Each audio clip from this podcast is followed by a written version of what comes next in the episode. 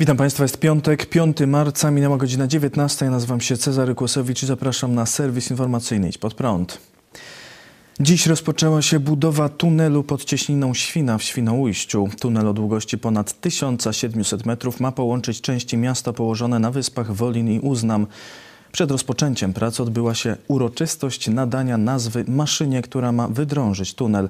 Maszyna została sprowadzona z komunistycznych Chin. Ma drążyć około 10 metrów tunelu w ciągu doby. Nadano jej nazwę Wyspa Jarka. Wyspiarka, bo na tę propozycję zagłosowało najwięcej internautów. Na uroczystości byli obecni premier Mateusz Morawiecki oraz wicepremier Jarosław Kaczyński. Premier mówił o chińskiej maszynie i wzmacnianiu wybrzeża. To potężne wiertło będzie kruszyć nie tylko warstwy ziemi, ale będzie kruszyć bariery niemożności, uległości i słabości. Bo bardzo wiele przedsięwzięć w Polsce, przedsięwzięć koniecznych do normalnego rozwoju, na takie bariery przez szereg lat, przez szereg dziesięcioleci natrafiało. Sam ten tunel pod Świną do Świnoujścia przecież był planowany od dziesiątek lat. Tak jak wzmocnienie wybrzeża było marzeniem II Rzeczypospolitej, tak my kontynuujemy tamte dzieło. Naszym marzeniem jest również silne wybrzeże. Kruszymy te bariery uległości i niemożności. Wicepremier Jarosław Kaczyński przypomniał słowa Lecha Kaczyńskiego, który mówił, że silne Pomorze Zachodnie to polska racja stanu. Podkreślał, że te słowa wyrażają dążenie. Dążenie do tego, by Polska była rzeczywiście w pełni jednolitym, zgodnie z konstytucją, państwem, państwem scalonym, zintegrowanym, silnym. Przez bardzo wiele lat było tak, że pewna część naszego terytorium, pewna część Pomorza Zachodniego była w jakiejś mierze od pozostałej części naszego kraju, naszej ojczyzny oddzielona. I trzeba było to zmienić. Chwila, która mam nadzieję zostanie zapamiętana, bo teraz już wiemy na pewno, że ten tunel powstanie, że ten tunel powstanie i zachodnie Pomorze. A co za tym idzie, Rzeczypospolita Polska będzie połączona. Będzie już pod każdym względem jednym państwem, jedną ziemią, jedną naszą wspólną ojczyzną. Zakończenie budowy jest planowane na końcówkę przyszłego roku. Koszt inwestycji to ponad 912 milionów złotych. Minister zdrowia Adam Niedzielski ogłosił dziś przedłużenie lockdownu w województwie warmińsko-mazurskim oraz lockdown w województwie pomorskim. W województwie warmińsko-mazurskim zostaną przedłużone o tydzień e, obowiązujące tam regulacje z jednym wyjątkiem, to znaczy zamiast prowadzenia edukacji w trybie e, zdalnym chcemy zastosować e, nauczanie hybrydowe. Mówię tutaj o okresie od następnej soboty do 20 marca. Kolejna decyzja dotyczy województwa pomorskiego. Tutaj chcemy zastosować dokładnie te same rozwiązania, które obowiązują w tej chwili w województwie warmińsko-mazurskim, czyli wycofujemy te E, luzowania, które miały miejsce na początku roku. E, w związku z tym zamknięte będą hotele, e, również zostanie ograniczona działalność galerii handlowych, kina, teatry, muzea, galerie sztuki, E, to wszystko będą obiekty, które zostaną ponownie zamknięte. To samo dotyczy basenów, saun, solariów i innych obiektów sportowych, które były do tej pory e, dopuszczone.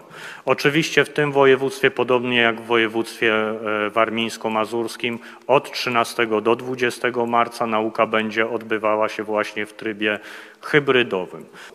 Jeżeli chodzi o e, pozostałe regiony, sytuacja pozostaje bez zmian. Minister zdrowia ogłosił też ograniczenie stosowania teleporad. Nowe regulacje podwyższają dolną granicę wieku do szóstego roku życia, gdzie teleporada nie będzie standardem. Ponadto porada nie będzie stosowana przy pierwszej wizycie nowego pacjenta w przychodni dla pacjentów z chorobami przewlekłymi, gdy doszło do pogorszenia stanu zdrowia lub zmiany objawów przy podejrzeniu choroby nowotworowej. Ponadto w każdej sytuacji pacjent będzie mógł odmówić zgody na teleporadę i domagać się zwykłej wizyty stacjonarnej. 263 zgony i ponad 15 800 nowych zakażeń chińskim koronawirusem to dane przekazane dziś przez Ministerstwo Zdrowia. Łącznie z powodu wirusa w Polsce zmarło już ponad 44 900 osób. Liczba osób zakażonych wymagających hospitalizacji przekroczyła dziś 16 400. W użyciu jest 1675 respiratorów, o 25 więcej niż wczoraj. W ciągu ostatniej doby wykonano 168 tysięcy szczepień, a ich łączna liczba przekracza już 3 tysiące 3 miliony 790 tysięcy. Dwie dawki otrzymało już 1 360 tysięcy osób. Stwierdzono ponad 4 tysiące niepożądanych odczynów poszczepiennych. Szef kancelarii premiera Michał Dworczyk podczas wczorajszej konferencji prasowej został zapytany o możliwość zakupu przez Polskę szczepionek rosyjskiej i chińskiej. Powiedział, że Polska na razie nie planuje zakupu szczepionki od Rosji. Zaznaczył jednak, że rząd polski analizuje wszystkie możliwości. O chińskiej szczepionce powiedział: Nie chcemy zaniedbać żadnej drogi, ale jeszcze nie zapadły żadne decyzje. Jesteśmy na etapie analizowania możliwości i ewentualnych ofert. Michał Dworczyk ogłosił także, że w przyszłym tygodniu do użytku na terenie Unii Europejskiej dopuszczona zostanie szczepionka Johnson Johnson, a Polska w drugim kwartale tego roku spodziewa się otrzymać ponad 2 miliony dawek tego preparatu.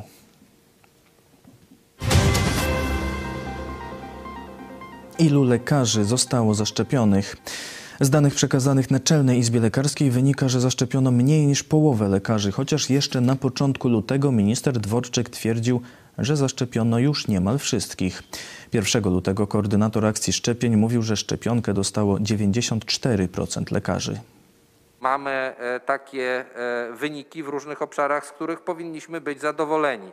Przykładowo, jeśli chodzi o e, personel medyczny, to 94% wszystkich lekarzy już się zaszczepiło. Oczywiście lekarze, przypomnę, są w grupie zero. Oczywiście w tej grupie są też inne zawody medyczne, osoby, które nie pracują w zawodach medycznych, ale są związane z placówkami służby zdrowia, ze służbą zdrowia i tu oczywiście będziemy starali się jak najszybciej e, tą grupę zero zaszczepić, tak żeby ten proces w lutym się zakończył, ale jednak lekarze, czyli e, grupa e, szczególnie ważna, 94% tej grupy już została zaszczepiona. Wczoraj Naczelna Izba Lekarska opublikowała dane przekazane przez Ministerstwo Zdrowia o liczbie zaszczepionych lekarzy i lekarzy dentystów w poszczególnych województwach. Na stronie internetowej Izby przekazano, że zaszczepionych jest 64 804 lekarzy, czyli zaledwie 46% wszystkich lekarzy wykonujących zawód. Ponadto zaszczepiono 40% dentystów. Natomiast dzisiaj minister zdrowia Adam Niedzielski przekazał, że dane podane Izbie były błędne. Muszę niestety przyznać się do e, pewnej e, omyłki, która nastąpiła e, w Centrum E-Zdrowia, które wylicza te dane.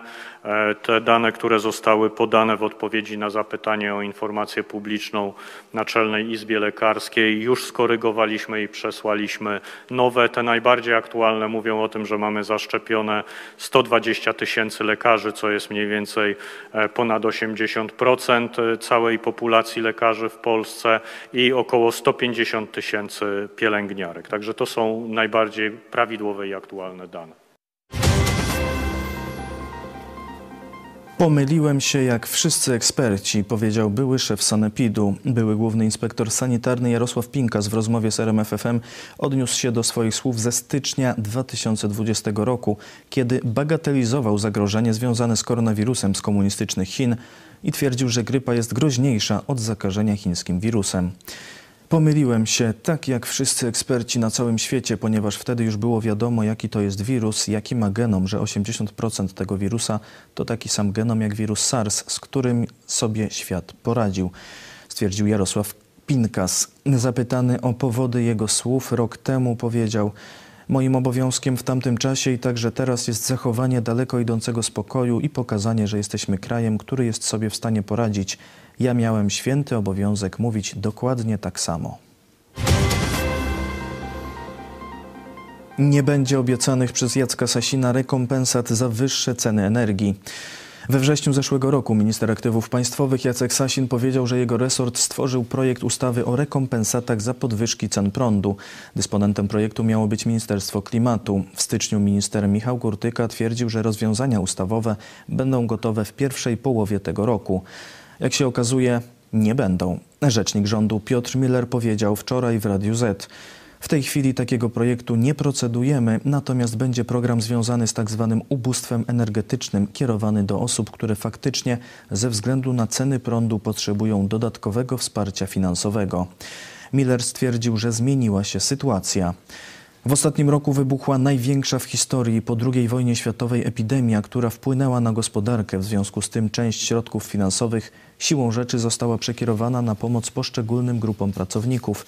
Trzeba się zastanowić, czy środki finansowe lepiej jest przeznaczyć na pomoc pracownikom, firmom, inwestycje, służbę zdrowia, czy na program dopłat do kosztów energii elektrycznej. Tę trudną decyzję podejmuje rząd i musi mierzyć się z ograniczeniami finansowymi.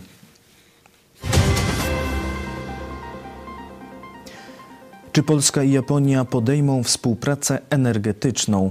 W środę odbyło się sympozjum poświęcone współpracy między Polską i Japonią. Polskiej, z polskiej strony udział w nim wzięli m.in. premier Mateusz Morawiecki, minister klimatu i środowiska Michał Kurtyka, podsekretarz stanu w MSZ Paweł Jabłoński, a także przedstawiciele największych japońskich firm. Celem spotkania było ustalenie ram partnerstwa energetycznego i współpracy przy projektach infrastrukturalnych, w tym przy centralnym porcie komunikacyjnym. Polski premier powiedział, że kluczowym elementem relacji polsko-japońskich jest umowa o wolnym handlu podpisana między Japonią a Unią Europejską. Zaznaczył, że w Polsce funkcjonuje blisko 300 japońskich firm zatrudniających ponad 40 tysięcy pracowników. Mimo pandemii COVID-19 Polska pozostaje wiarygodnym partnerem gospodarczym. Pozostajemy otwarci na japońskie inwestycje, bo wierzymy, że razem możemy osiągnąć więcej, mówił Morawiecki. Minoru Kihara, specjalny doradca premiera Japonii i członek Izby Reprezentantów, odczytał przesłanie od premiera Japonii Yoshihide Sugi, który przypomniał o podniesieniu rangi współpracy polsko-japońskiej do poziomu partnerstwa strategicznego. Zaznaczył, że Japonia dostrzega stabilny rozwój gospodarczy Polski, która jest poważnym partnerem. Na całym świecie z powodu wirusa z komunistycznych Chin zmarło już 2 miliony 580 tysięcy osób. Tylko wczoraj odnotowano 10 tysięcy zgonów. Niemcy ogłosiły nowe restrykcje epidemiczne. Zakupy w sklepach stacjonarnych zrobić będzie można wyłącznie po uprzedniej rejestracji.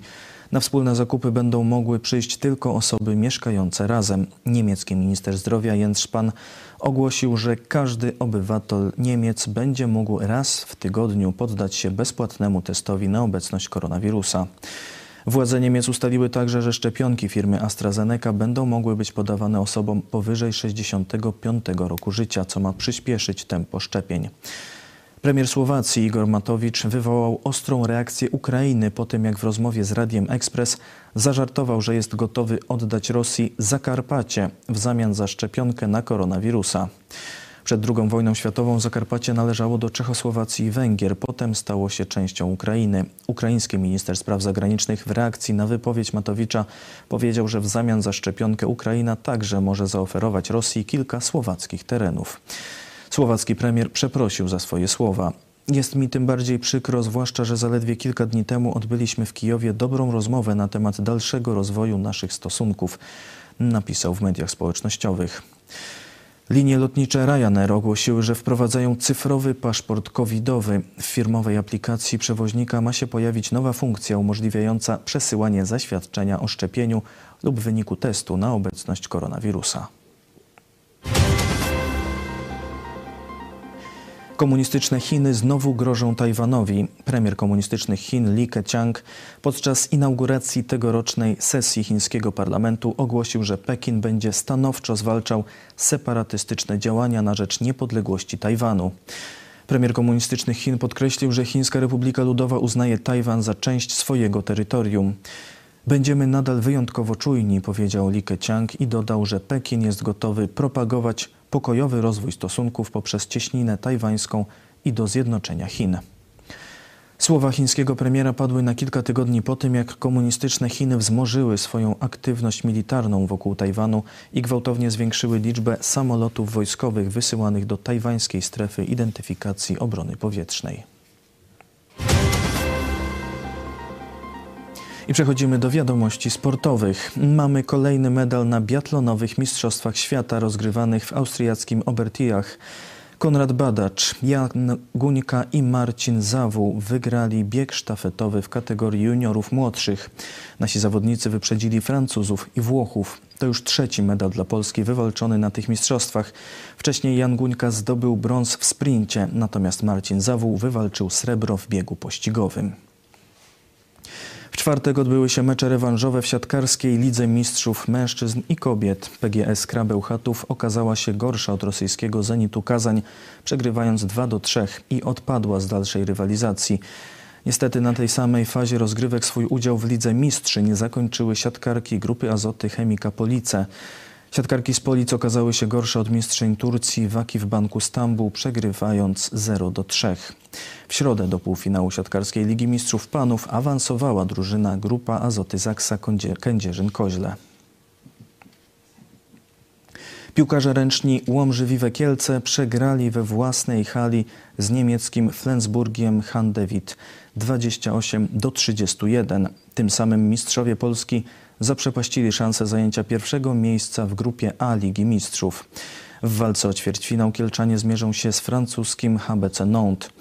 Z kolei w ostatnim meczu fazy grupowej Ligi Europejskiej szczypiorniści Orlenu Wisły Płock przegrali u siebie z rosyjską ekipą czechowskie Niedźwiedzie 25 do 27.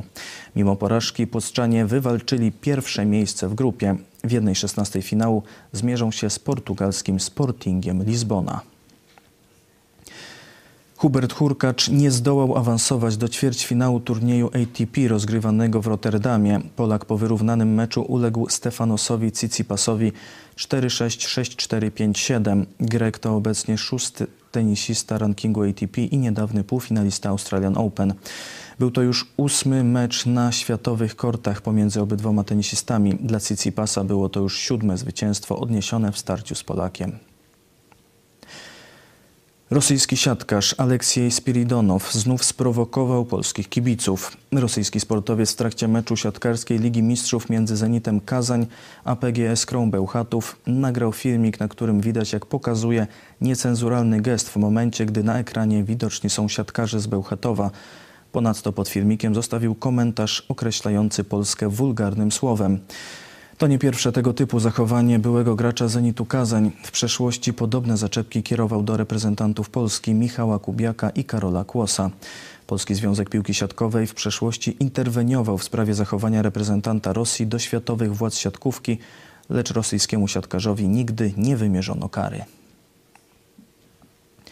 Centralne Biuro Antykorupcyjne weszło do siedziby Polskiego Związku Piłki Nożnej. Funkcjonariusze CBA szukali dokumentów, które miałyby potwierdzić zawarcie umowy sponsorskiej przez PZPN z jednym z podmiotów gospodarczych. Śledztwo dotyczy tzw. Tak afery melioracyjnej. W akcji wzięło udział 50 funkcjonariuszy CBA. Przeszukań dokonano w dziewięciu miejscach na terenie województw małopolskiego, śląskiego, podkarpackiego i mazowieckiego. To wszystko w tym wydaniu serwisu. Dziękuję Państwu za uwagę. Kolejny serwis w poniedziałek o 19:00. Życzę miłego weekendu. Do zobaczenia.